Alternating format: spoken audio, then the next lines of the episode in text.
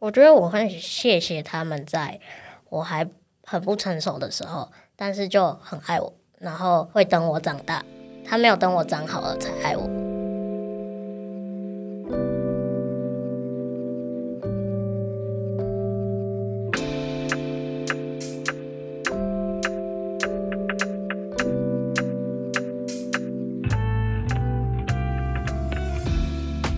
大家，我们是 Nobody Cares，我是邦，我是 Ryan。好，欢迎大家今天继续收听 Nobody Cares 的频道。今天其实我们邀请到的伙伴是一位患有年多糖症的伙伴。呃，年多糖症它其实是一个先天遗传疾病的的症状，然后呢，他在身体上的反应会呃依照每个人状况会不太一样。然而今天在我们面前的这位伙伴，其实大家等下听到声音可能觉得都。跟一般人是一样的，但其他的行动上会跟我们不太一样。他现在坐在我面前，不是坐着椅子，他坐的是他平常就必须要相依为命的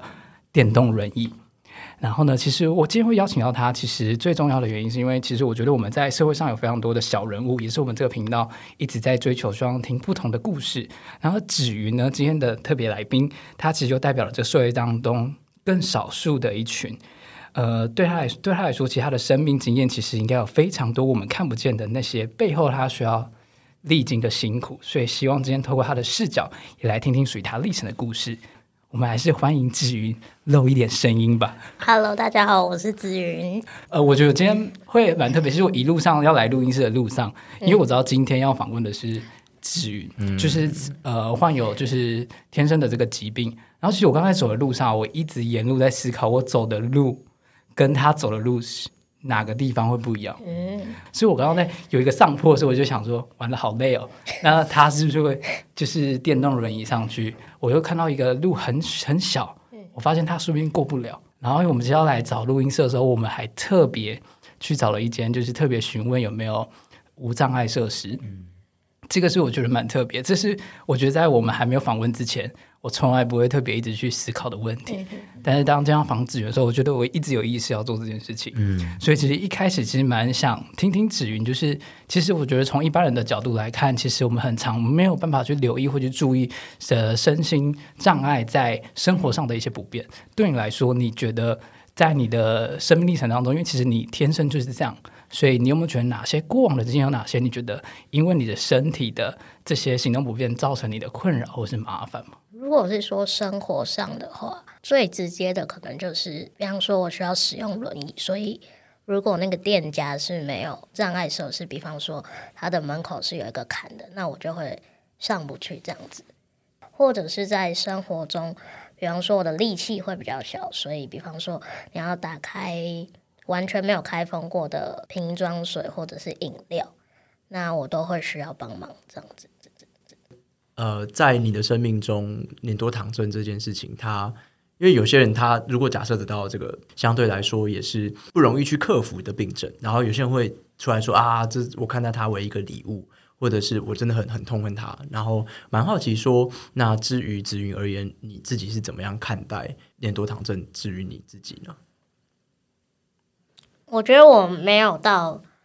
觉得它是。我的一个礼物也没有到我非常的痛恨他，因为很多人都会问说，如果再给你，如果可以给你有一个选择的机会，你会不会要这个东西？但我不会很十足的把握说我就要这个东西，因为，嗯，因为我还是会想长高，我还是会想要做一些别人很容易可以做到的事情，对。然后，但是为什么我会说我不会痛恨他这么？这么极端，是因为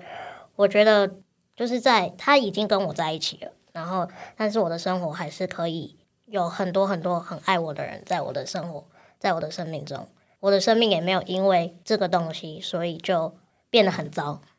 我不会一直注意这个东西，但是他当然也是很明显的在我的生命中，我需要去面对的。呃。对子云来讲，你在过往跟他相处的这个二十几年里面，有没有发生什么是让你很印象深刻的事情吗？很印象深刻的事情，有一次我们去加拿大旅行，我们要坐公车到去飞机场，但是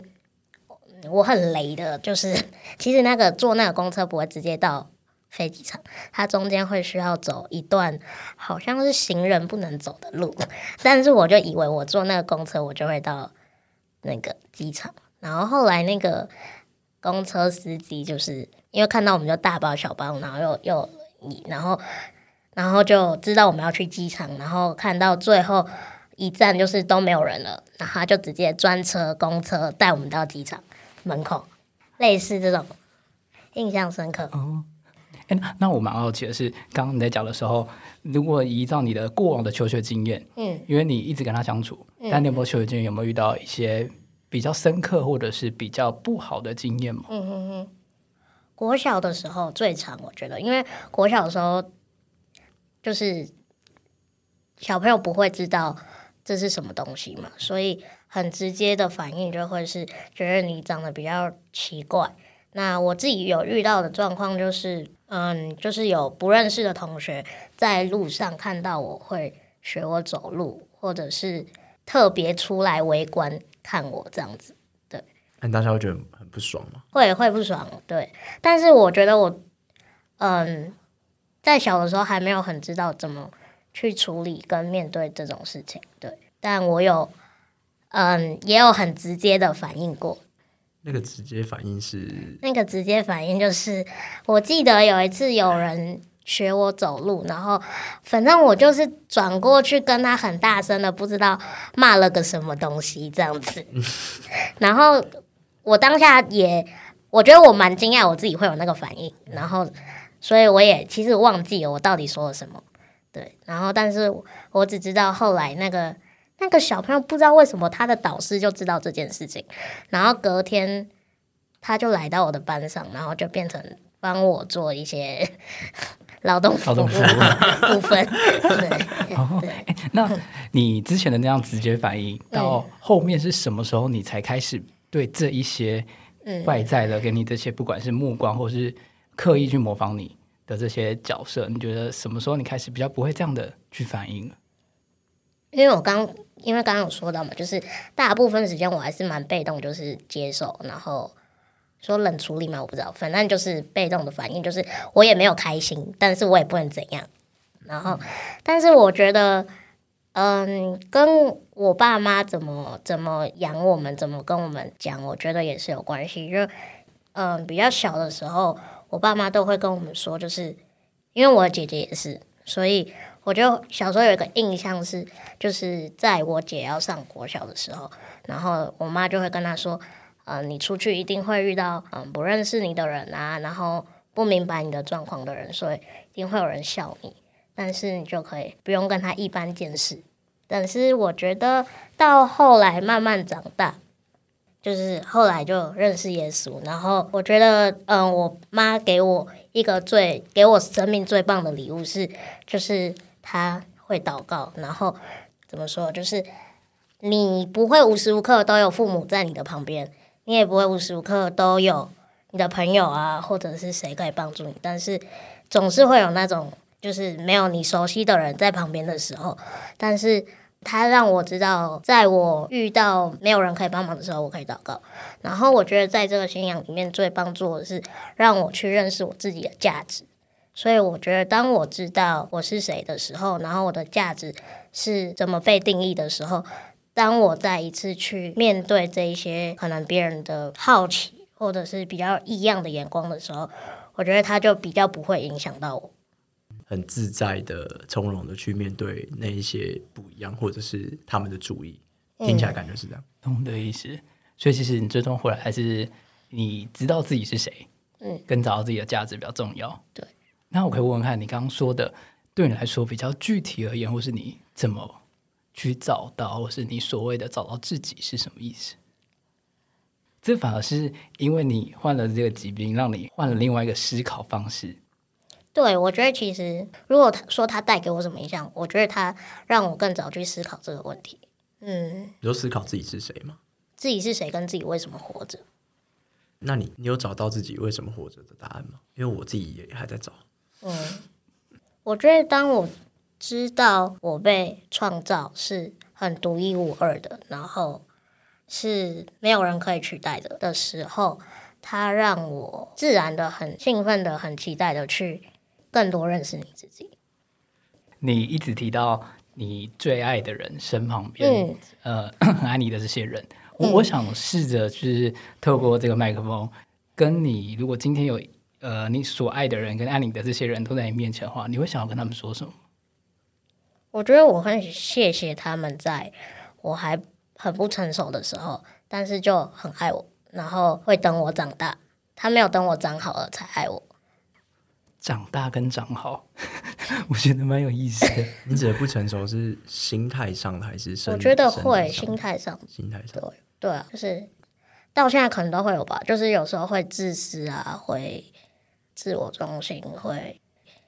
哎，那那我想聊聊，因为你刚刚说你之前对我印象深刻是在加拿大，然后据我们之前的了解，其实你之前也去过瑞典。嗯，好像是在求学阶段有交换学生，对。然后其实我们想聊聊的，哎，IKEA，对，还是 IKEA，还是你吃了很多肉丸？听说你吃了很久的肉丸？没有，我都不吃肉丸，因为肉丸太咸了。但我每天都吃意大利面。哦，对对对对，你说你最爱吃的东西就是意大利面，对啊，到现在还是我觉得蛮强的，是一种技能。好，其实呃，会会想说跟子云聊聊瑞典这个人，其实我觉得呃，一般人想到要要坐着电动轮椅，然后你要出国，我觉得就非常呃不容易。嗯，然后你可以跟我们聊聊为什么你当初会想要做交换学生，而且你要选择瑞典这个地方。田阿公，你本来要选美国哦，这是一个有点荒谬的故事。好，为什么会要去交换学生？是因为我其实本来就很想要试试看，就是去国外念书，想要知道那是那是什么东西。对，但是我大一就知道有交嗯交换学生这个这个计划，但是因为那时候我就是实在太害怕，但是到到了大四的时候，我就觉得我有件事情还没有做，我实在很不想要因为。是因为我觉得害怕，所以限制我。就是在我父母的鼓吹之下，鼓吹 是父母鼓吹，你是怎么？就是他说延毕啊，没关系，延毕延毕去一年没关系。反正我要去交换，就是因为这件事情是我一直很想做的事情，但是我因为害怕，所以不敢做。所以我最后不想要因为害怕，然后就限制我自己。我也不想因为害怕，所以有后悔。另外一个就是因为我很想要体验跨文化、跨文化生活到底困难的地方在哪里。我觉得如果我没有实际去体验过的话，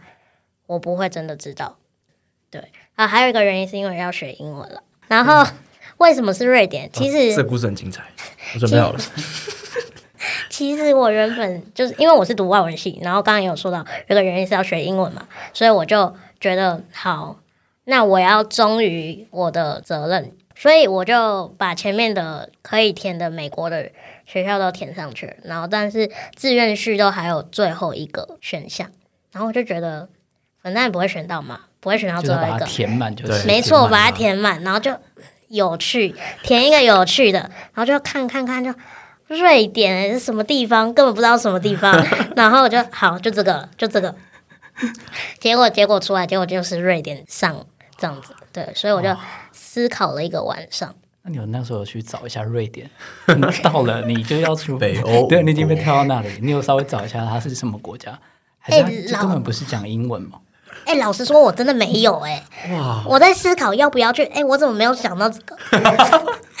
我那天晚上只有想，因为跟我的想的完全不一样，所以它是出我意料。我所以，我那时候在考虑，我到底要不要。接受的时候，我只有想跟我原本的目标一不一样，我完全没有想到现实的。刚 Ryan 说的这些啊，你说跨文化、跨出舒适圈，对对对对对，学英文这三个目标，对对对对对。那我就去瑞典，所以这就是为什么我会去交换啊，然后为什么是瑞典的原因。对，可以的。我格外差来问一下，我只是很好奇，那瑞典文的你好怎么讲？哦，你可以学一个简单的。他们都会说嘿嘿，对，嘿嘿就是你好，对，嗯，哦，你可以教我们几个吗？很常用的。再见，你去 IKEA 一定会看到，就你离开的时候，他会写在墙上。哦，有个很特别的标语，黑兜，黑黑黑兜，嘿对，黑兜，黑丢，那是台语。笑，天哪。黑都。那谢谢怎么讲？Tak。？tak 然后如果是非常谢谢，就 tak so m i g 有点像 so much 的呃感觉。嗯呃 again，tak so tak ge so m i g 对，tak so ge。手哦，咪给。对但那时候父母是很赞成，非常开心。都鼓吹了。就我一个人在那边差的要死，皇帝不急急时太监的概念。哦那你去，那你去瑞典有什么印象深刻的事情吗？印象深刻。嗯，就是瑞典大部分时间都很冷嘛，然后冬天很长，所以下雪的时候，大概十月就下第一场雪。然后对你是几月去的？我是秋天，秋天九月新学期，九月对，所以我差不多八月的时候过去的，所以下雪就是呃轮椅不停的在路上卡住。但是印象深刻就是我每次卡住都会有人来帮我，而且有一次很特别是他们开车开到一半，然后就停，然后就看到我卡住了，然后就下来帮我推，而且那个是有一点一点点年纪，就是中年的奶奶，嗯，不能说奶奶，就是阿伯。阿伯五六十，大概那个可能五十几岁，四五十岁。OK。然后我印象很深刻，就是瑞典人他们非常乐意帮助别人。我每一次哦，每一次去那个超级市场买东西的时候，每一次都有人来问我说需不需要帮忙，而且他们都是用瑞典文问哦，他们就没有把你当做是外国人，就我觉得蛮特别的。因为我觉得好像在台湾第一直觉你看到外国人会想要讲英文，对不对？我可能会对啊，一般应该会。对，然后还有一个印象很深刻的，我觉得是我体会到的是，就是他们看到你的时候，不会特别看到你跟别人有什么不一样。这是你从哪边体会到的？或是你可以用台湾做一个比较，因为你可能 现在都在台哦湾，。谢谢你提醒我，好，我明白了。就是在在台湾的时候，我只要走在路上，就是我只要一出我家门，一定都会有人看我，已经是变成一个你不会觉得奇怪的事情，就是一定会发生。然后，但是在瑞典，基本上不会有这种事情发生，就不会有人特别看你，不会有人特别觉得你奇怪。呃，还有一个蛮特别的，就是在台湾路上会有小孩觉得你很长得比较奇怪一点，然后就会大声的说出来，然后旁边的父母就会非常非常尴尬这样子。大部分啦，但有有些少数的会跟小朋友说，哦，就是会跟他解释这样子。对，然后我也发现，在瑞典很常看到，呃，坐轮椅的人出来，就是晒太阳啊，或者是逛市集，就是出来活动就对了，也不一定晒太阳，因为大部分时间没什么太阳。对，然后但是在台湾，我觉得至少以我自己的经验啦，就是这只有在台北真的比较常看到有轮椅的人出来这样子。我自己住台中跟高雄的时候比较少看到，我觉得可能跟那个无障碍设施也是有关系。在瑞典跟台湾的无障碍设施的差别，无障碍设施的差别，瑞典你就是几乎都有，你几乎都有，然后做的非常的完善。然后我觉得可以从一个点看得出来是，就是司机，就是公车司机。我在瑞典的时候的经验是，他们都很清楚知道公车要停在哪里，斜坡板要怎么放。但是在台湾、台北以外的地方，比较比较不知道它应该停在哪里，然后斜坡板应该要怎么放，轮椅才是上去跟下来是顺畅的。哎，我觉得你刚刚说的很多是你看到行为上面的，嗯，然后我想接续问你，刚刚在前面有讲到的是，你觉得如果在心态上面，或者是是这些点，你觉得瑞典跟台湾最大的差异，行为背后有没有哪些是觉得很不同的？我自己有发现到的只有，就是因为我有修跟教育有关的课，然后我就有去问他们的呃幼稚园老师，那他们会怎么教孩子们有关于身心障碍的这些议题，然后他就有跟我分享到，他们其实不止身心障碍，就是他们就是在教孩子们。世界上本来就会有很多种不同的人，很多不同的家庭，然后也可能会有移民啊什么之类，所以他不会特别把身心障碍归类出来一个特别的东西，但是他就会有一个课程或者有一个时间是，就是大家去介绍你的家，然后让大家知道大家本来就都不一样，所以你看到需要帮忙的时候，你就主动去帮忙。嗯，对，这是我看到比较特别的。不知道你在瑞典的时候，平常都在你的日常是什么？我的日常啊，我礼拜我礼拜六的时候会固定去那个有点像是语言交换的地方，它叫 Swedish Cafe，就是给移民的人去练习瑞典文。然后如果你有不会的功课，可以去那边，都会有人帮你。然后大家就在那边 fika，fika 就是有点像下午茶，但它其实没有一定要下午，所以就是大家吃饼干吃。他们不叫饼干，面包，只是那个很硬，吃起来就像饼干。OK，喝在嘴，咖啡。在嘴，瑞典的饼干吗？，它就是叫做硬面包，它就叫硬面包。对，硬，面包。你刚讲那个 fika 是瑞典文吗？对对对对啊，对，然后喝咖啡、喝茶。学生去比较多嘛？还是诶，我嗯，学生蛮多，呃，就是我觉得比较多是移民的人，移民的学生或者是家庭，就很多人都会带功课去，有点像客服班的那种感觉。哦所以那边会有什么志工之类的？对对对对对对，哦那是在咖啡厅进行吗？没有，那是在教会里面。哦，对对。但是好，我觉得这种东西在瑞典好像蛮普通，就不不是只有教会有，对，因为他们移民很多嘛，所以我记得图书馆也有。嗯，哦，我很喜欢去他们图书馆，很有趣，为什么？很有趣是哪里有趣？就是很漂亮，然后很很很多书。就是我只是我不是那里的人，但是我可以有他们的借书证，哦，哎哎，那外国人在台湾我不知道。哦你指的是福利吗？对啊，就是享有各种他们一切。哦，那还有没有哪些是呃外国人，但是其实是跟他们享有一样的福利吗？我这一个我真的不知道是不是每个人都可以，但是我在我自己身上，我觉得超级无敌感恩的一件事情就是，呃，我在瑞典有申请到居家护理人员，而且就是，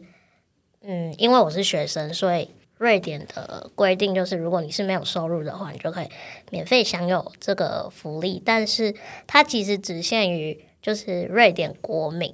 然后但是因为我一到瑞典之后，我就试着找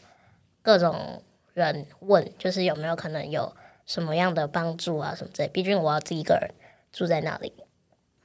我就联络到一个社工，然后他就来家访我，然后就看了我的状况，然后就说他会再回去帮我跟。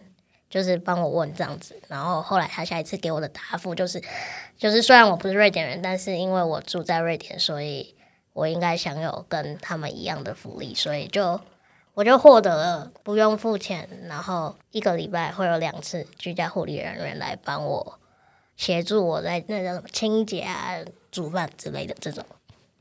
好，那那我想多问一个是，因为你刚刚说你在讲居家照顾者，是你自己到瑞典的时候，呃，透过一直问别人啊等等之类的。我觉得那个是你在一开始还没有出发的那个胆怯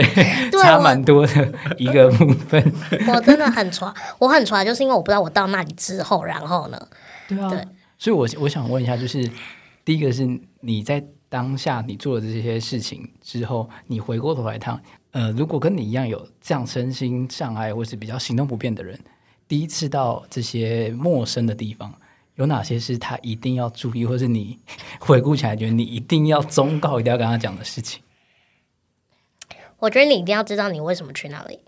不然你遇到很多跟你想象中不一样的时候，你有没有那个弹性？还有你可不可以接受？还是你就觉得哦，我在这里干嘛？然后你就会，我觉得那个就是心态会让你变得不开心，那就不好玩了。对，对，所以我觉得你为什么去是我觉得第一个最重要。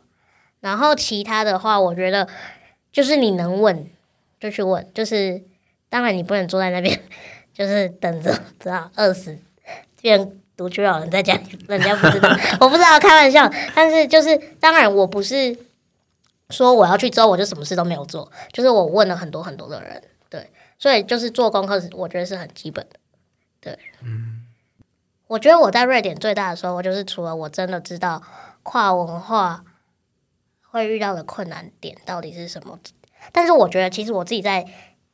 在这十个月里面，我觉得呃，那真的叫做体验，就是才光十个月，它真的叫体验，它真的不长不够。对，然后但是我觉得这在嗯这这一段时间让我最大的学习，就是在我离开瑞典的那一天，我在其实我那天睡在机场，因为没有火车。就是我需要睡在机场，我睡了三次吧，十个月里面 睡在机场睡了三次。然后我我最大的收获是，我觉得我更认识爱是什么。然后爱其实有很多不同的表达方式，就像瑞典人，他可能害羞，但你也可以说他冷漠。但是，但是在我离开的那一天，我觉得呃，每个人按。每个人对爱的表现方式很不一样，他的速度可能也不一样。为什么我会这么觉得？是因为我要离开瑞典，其实是离开的非常的匆促的，因为就是因为疫情嘛，所以很多班级就是改的乱七八糟的。然后，但是我要赶回来面试，所以我一定要在某一个时间点前回到台湾。所以我后来订到的机票其实好像是提早两个礼拜吧，所以我就是很临时的需要去。交屋，然后打包，然后我真的东西超多，我骑电动轮椅扛一个普通轮椅回来。哦，所以 你说重量还是体积？就是真的一台轮椅在我的轮椅背后。对，所以你看我是怎么回来的？怎么能够真的回来？就是这段期间交到的朋友，就是请假调班，然后来帮我。呃，打扫，帮我打包，然后好我有两个朋友真的是，因为我很喜欢大自然，然后他就特别带我去湖边，然后买我们很喜欢吃的东西，然后一起度过那个时间，然后再回来帮我继续打包。然后他那一天是调班，然后一整天就是帮我。然后我有一个法国朋友，他就是。他知道我很想要去森林的里面，但是真的很森林的里面，就是他没有路，所以轮椅进不去，所以他特别去跟他邻居借了那种推土的那种机器开道这样，呃，就是手动的那一种推车，然后让我坐在里面，然后推我进去。那其实很累，对，是不是？我也觉得。然后我们就在森林里面度过一些时间，然后到了。回我们去完森林回来，然后就还有另外一个朋友，就是也是来，反正就是特别只是要跟我说再见，然后就就来我的宿舍，就我们就聊天这样子。然后隔一天也有也有其他的朋友，就他们来其实真的就是，其实不一定有什么忙还可以帮，但是他就是要来跟你说再见，然后就是很珍惜你们最后的时间，所以我觉得，嗯。就是最后结束的时候，就真的到机场最后一天的时候，我觉得那是让我最最最大的感受，就是就是他们可能你平常那十个月，他们是用不同的方式去表现，但是他们其实真的是很很很爱你这样子，我觉得。哎，那我可以问一个问题吗？我觉得 太有趣了，因为。哦，我们的前一题来宾最后谈到也是爱，真的 真的是喜欢看电影的那位朋友。我觉得好，我觉得很妙。但我我想问看，因为他上一集是有问我们，你觉得爱是什么？就是我觉得你在最后要从瑞典启程回来到台湾的时候，让你感受到刚刚说的爱。嗯，对你来说，爱会是什么？我觉得这十个月最大的体会，就爱是一种决定，就是你不管他给你的回应是什么。但是你决定，你可以继续爱他，你可以继续友善的对待这个人，这是我觉得十个月里面最大的学习。就是像是大家都很喜欢问你去外国有没有被那个什么歧视的经验过，就是，但是我觉得我常常的预设是我不会预设这个人就是要歧视我，所以我通常比较后面他说，哎，这好像是歧视，但是我觉得，呃，我在那个过程里面，当我。呃，继续决定去爱这个人，然后，所以我表现友善，就是不会因为他对我怎样，所以我就不理他或者不跟他做朋友。我有一个经验，是我跟一个意大利的同学，就是我还是持续的，就是就我没有讨厌他，然后我觉得我当我做那个决定，就是还是爱这个人的时候，就我还是跟他表达友善，然后到最后他自己主动来跟我聊天，对吧？就是我觉得蛮蛮特别的一段经经验的。就是我觉得人可能都会对不同的人有一些既定的想法，但是当你愿意试出善意，很就是我觉得很简单，你不是因为什么所以才爱这个人，但是你就是对啊，我觉得有点像上一集的来宾分享，上一集来宾分享到的事情是，他一直都相信，或是他其中一个信念是我爱你是因为你是你。没错，对，然后我觉得子云刚刚讲到的有点像是这句话。嗯，对我觉得这也回应到我怎么样接收到爱，就像你刚，就我们在最前面讲到的那个，在我还不成熟的时候就有人爱我，嗯，对，嗯嗯，像你刚刚讲到说，其实你在瑞典就听得出来很多跨出舒适圈的嗯。过程，像是去那个 Swedish Cafe，、嗯或者是去申请居家照护，嗯。或或者是去逛图书馆，然后我都觉得应该对你来讲是呃蛮有趣，而且蛮突破自我的过程。可能所有的这一年在瑞典的生活都是啦，对啊。那我也蛮好奇说，呃，因为你已经回到台湾了，那接下来有没有什么是你下一步想要去挑战的事情吗？下一步想要挑战的事情，就我觉得我还是一直朝着跨文化这件事情，然后我特别对一个族群有有关心是第三文化小孩。第三文化小孩，我需要解释是什么东西。吗？解释一下好了，好，我怕我我我自己有点忘记。我怕我解释得很烂，就是第三文化的小孩就有点像是呃外交官的小孩，或者是外派的子女，或者是在在教会可能就是宣教士的子女，就是他不他的重要成长阶段不住在护照的那个国家，就是他爸爸妈妈的那个国家，所以嗯，他爸妈的国家对他来说也不像他的家，但是他爸妈工作地方的那个国家也不像他的家，所以他不知道他的家是哪里。这是第三文化小孩最大的一个特征。会是什么样的原原因让你认识到这个族群，然后又是什么原因让你会对这个族群有兴趣啊？为什么会对第三文化小孩有有兴趣？就是因为高中那一年去了，呃，有一点像是海外海外自工队的东西，对。然后我去的地方是日本三一一海啸的地方，然后的灾区，然后在日本东北岩手县。那呃，然后我到了那边，然后我前后去了五次，在这一些的过程里面，我觉得我看到那边的宣教士，就是他们，嗯，就是他们让我很印象深刻的地地方是他们在很多的救难队都离开的时候，但是他们选择继续留下来，然后陪伴当地的人，然后陪他们度过走过那一个呃硬体的恢复，或者是他们心里面重建的那个过程。所以我觉得，当我看到他们单纯的去爱他们，然后跟他们做朋友，我觉得让我觉得非常的印象深刻，然后觉得那个是很影响我的东西，就我会觉得他们在做的事情很很棒，所以我会想要去支持他们。所以，嗯，我比较不会想要去做前线的人的原因，是因为我觉得我爸的生命给我一个很棒的榜样是，就在我我们小的时候，我们家常常有一些机会去到不同的地方去分享我们家生命的故事。然后我我爸都是那个司机，就是带我们去的人，然后帮我们搬所有的乐器啊，就是各种东西。然后有什么突发状况，然后他就会去帮我们让一切正常，就是顺畅的进行。所以我觉得我会很想要去做那一个背后支持的角色，是这个原因。对，所以一个是我很欣赏他们做的事情，所以我想要支持他们，然后让他们可以很无后顾之忧，然后他们也可以很被支持的去做这件事情。嗯，哇哎，我觉得很感动有哎。点想哭哎。对啊，因为呃，太夸张了，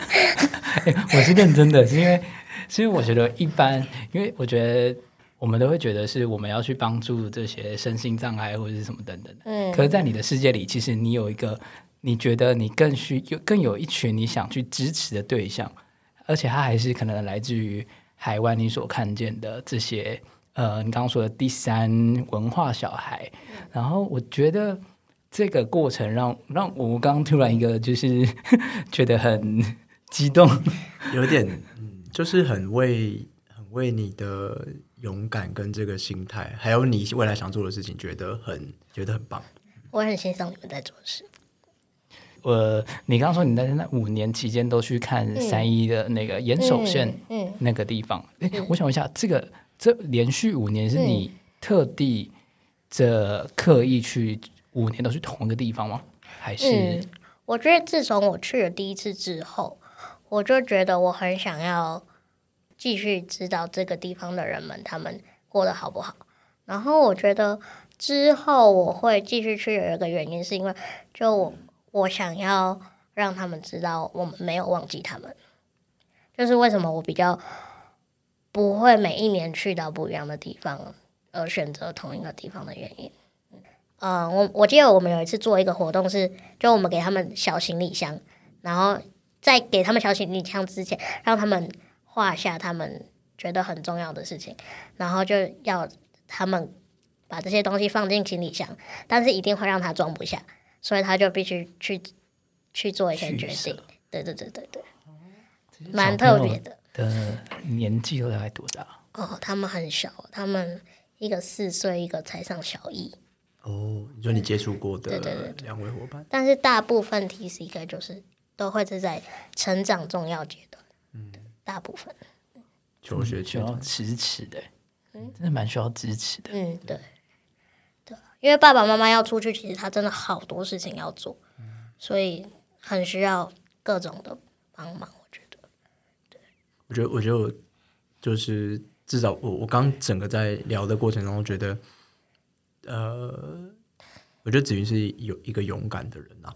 对我觉得，如果如果我可以想到一个形容词，在此时此刻来形容子云的话，我觉得会是勇敢这样。对，然后在这个社会中，相信有很多也跟子云一样是呃身心身心障碍者啊，或者是在行动上有一些不便的人。那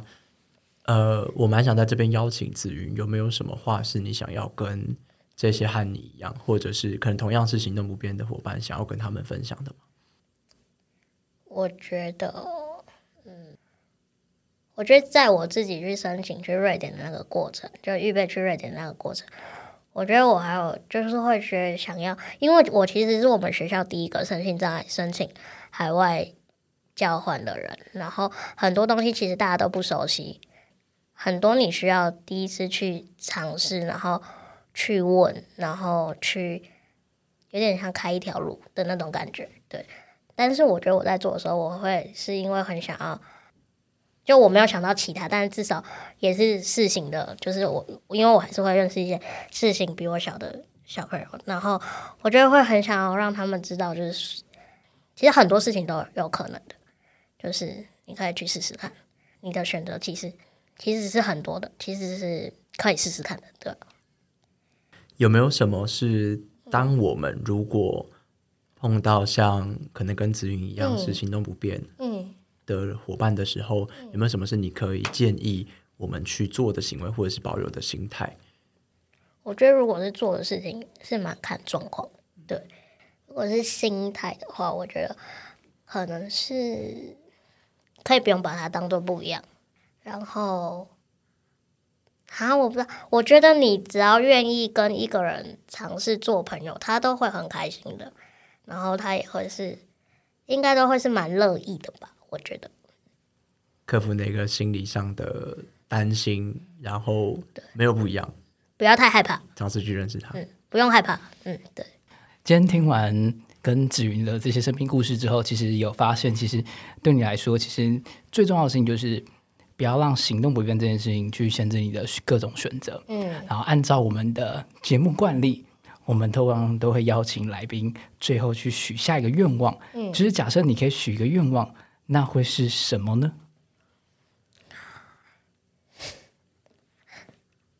呃，许一个愿望，可以随意许哦，都可以。就是我我有一个想做的事情，就是我想拍电影，但是就是就是属于比较有趣方面的，就是会觉得很好玩，因为我自己很喜欢影像的东西，然后也很喜欢说故说故事、听故事。嗯、我会想要，等下不想就讲两个愿望，好，那你多许几个。没关系，我们流星一直在跑。对，你就把这个接到前面，然后可以这个在后面，好。放心放心。就是我我想拍电影，是因为我很喜很想要，就是我在看到一些人的生命故事的时候，我觉得很棒的时候，我就会很想要记录下来，然后让别人也可以知道。然后为什么是电影？就是就是为什么是这个方式？就是因为我喜欢影像，然后我也是个非常爱看电视的人，所以就是我很喜欢电影，对，所以嗯，就是为什么我会想要想要拍电影一个。好玩的许愿，好玩的愿望。但是其实我后来仔细想一想啊，就是我跟你们说完拍电影这件事情之后，就是其实我觉得比起拍电影，但是当我看到一个人的生命，他真的相信他是被爱，跟享受做他真的那个自己。对，但是这个真的自己不是你想要干嘛就干嘛，是你真的满足，然后你真的知道你是谁，然后你很享受在做你自己。你知道我在说什么吗？知道。对对对，所以我觉得，其实说比起电影，比起电影，我觉得这件事情会让我真的感到开心。对就是是会希望支持大家可以去找到并且享受那个真正的自己。对对对，所以那个电影的形式，你有觉得啊，电影的？形式的部分，纪录片，纪录片，但是反正我也不用想会不会成真了。没有，因为。我觉得我会讲纪录片，是因为反正我就是喜欢记录我觉得很棒的生命，所以我很直观的想到的是纪录片。但是哦，我想起来，我我蛮喜欢看真人真事故事改编的电影，所以它可能也是一种方式，很真实的去，就是困难其实不会不会不见，嗯，困难不会不见，但是上帝他会陪我走过每一个过程。对刚听完子云的故事，其实是很很令我自己感动的，然后也很希望说，呃，在结尾的时候，很希望可以邀请大家，因为刚子云有讲到，其实包含他自己，然后还有他在生活中感受到的那个爱，都是从事出善意开始的。邀请大家可以试试看的事情是，或许我们可以在生活的每一个时刻，尝试着多试出一些善意。那这个善意可能会带给你身旁的人，或是你自己很多正面的感受。那如果有得到什么回馈，或者是在试出善意后的经验，也很欢迎大家可以在 IG 或者是我们脸书粉钻上面把这个经验给留言分享上来。好，这就是我们今天这一集的内容。感谢大家今天收听，我们是 Nobody Cares，我们下期见，拜拜。拜拜拜